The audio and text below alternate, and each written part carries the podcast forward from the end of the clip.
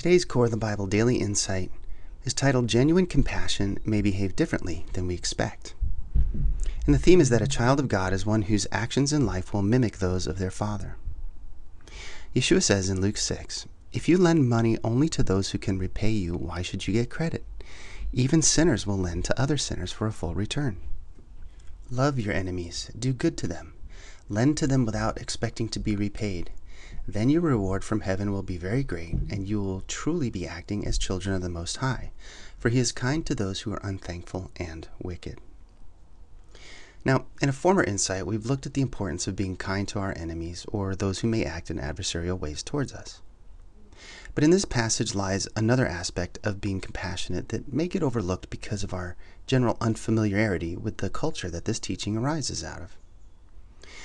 In today's American culture, we typically view alms or giving to the needy as something that is a straight donation to their welfare, a practice that we should certainly continue. However, in the Middle Eastern culture of the Bible, alms was actually a form of a loan to the less fortunate, typically for friends or associates who had fallen on hard times.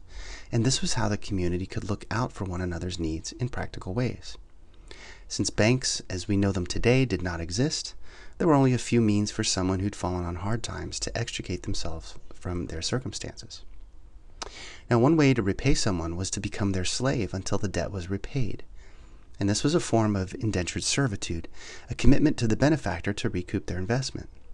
And this was widely practiced and is mentioned all throughout the Bible. And unfortunately, it's usually misunderstood as the brutal, savage slavery that we typically associate with that word. But another method of redeeming oneself was to ask friends, family, and acquaintances for a loan to get by until they could repay. And this is what's usually being described when this concept of alms is being presented to us in the biblical texts. If we understand this principle, then the verse above from Yeshua's teaching takes on new perspective on several levels. He's here commanding his followers to give these loans freely, even with the understanding that they're likely not to be repaid. There should not be a measurement of hard feelings if the indebted friend cannot pay, because God has demonstrated a similar mercy to us as believers. Additionally, the disciple should be willing to lend also to their enemies, not just friends and acquaintances. And this is a drastic diversion even from the cultural practice of the day, and highlights the extent of compassion believers should be demonstrating at all times. It's one thing to forgive a friend or acquaintance of a debt, but to lend in the same fashion to an adversary? This would be a truly unorthodox and radical admonition to his followers.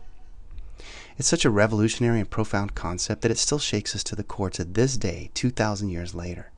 True compassion is like that. It's profound and challenging, and it requires real commitment and many times heart wrenching, white knuckled, gut twisting sacrifice. This is the type of genuine life transformation believers are called to. Are you up to the challenge of what it really means to be a follower of the Messiah and demonstrate true compassion? Well, I hope today's insight was helpful for you. As always, please visit coreofthebible.org for many more biblical resources. Thanks so much for listening today. Take care.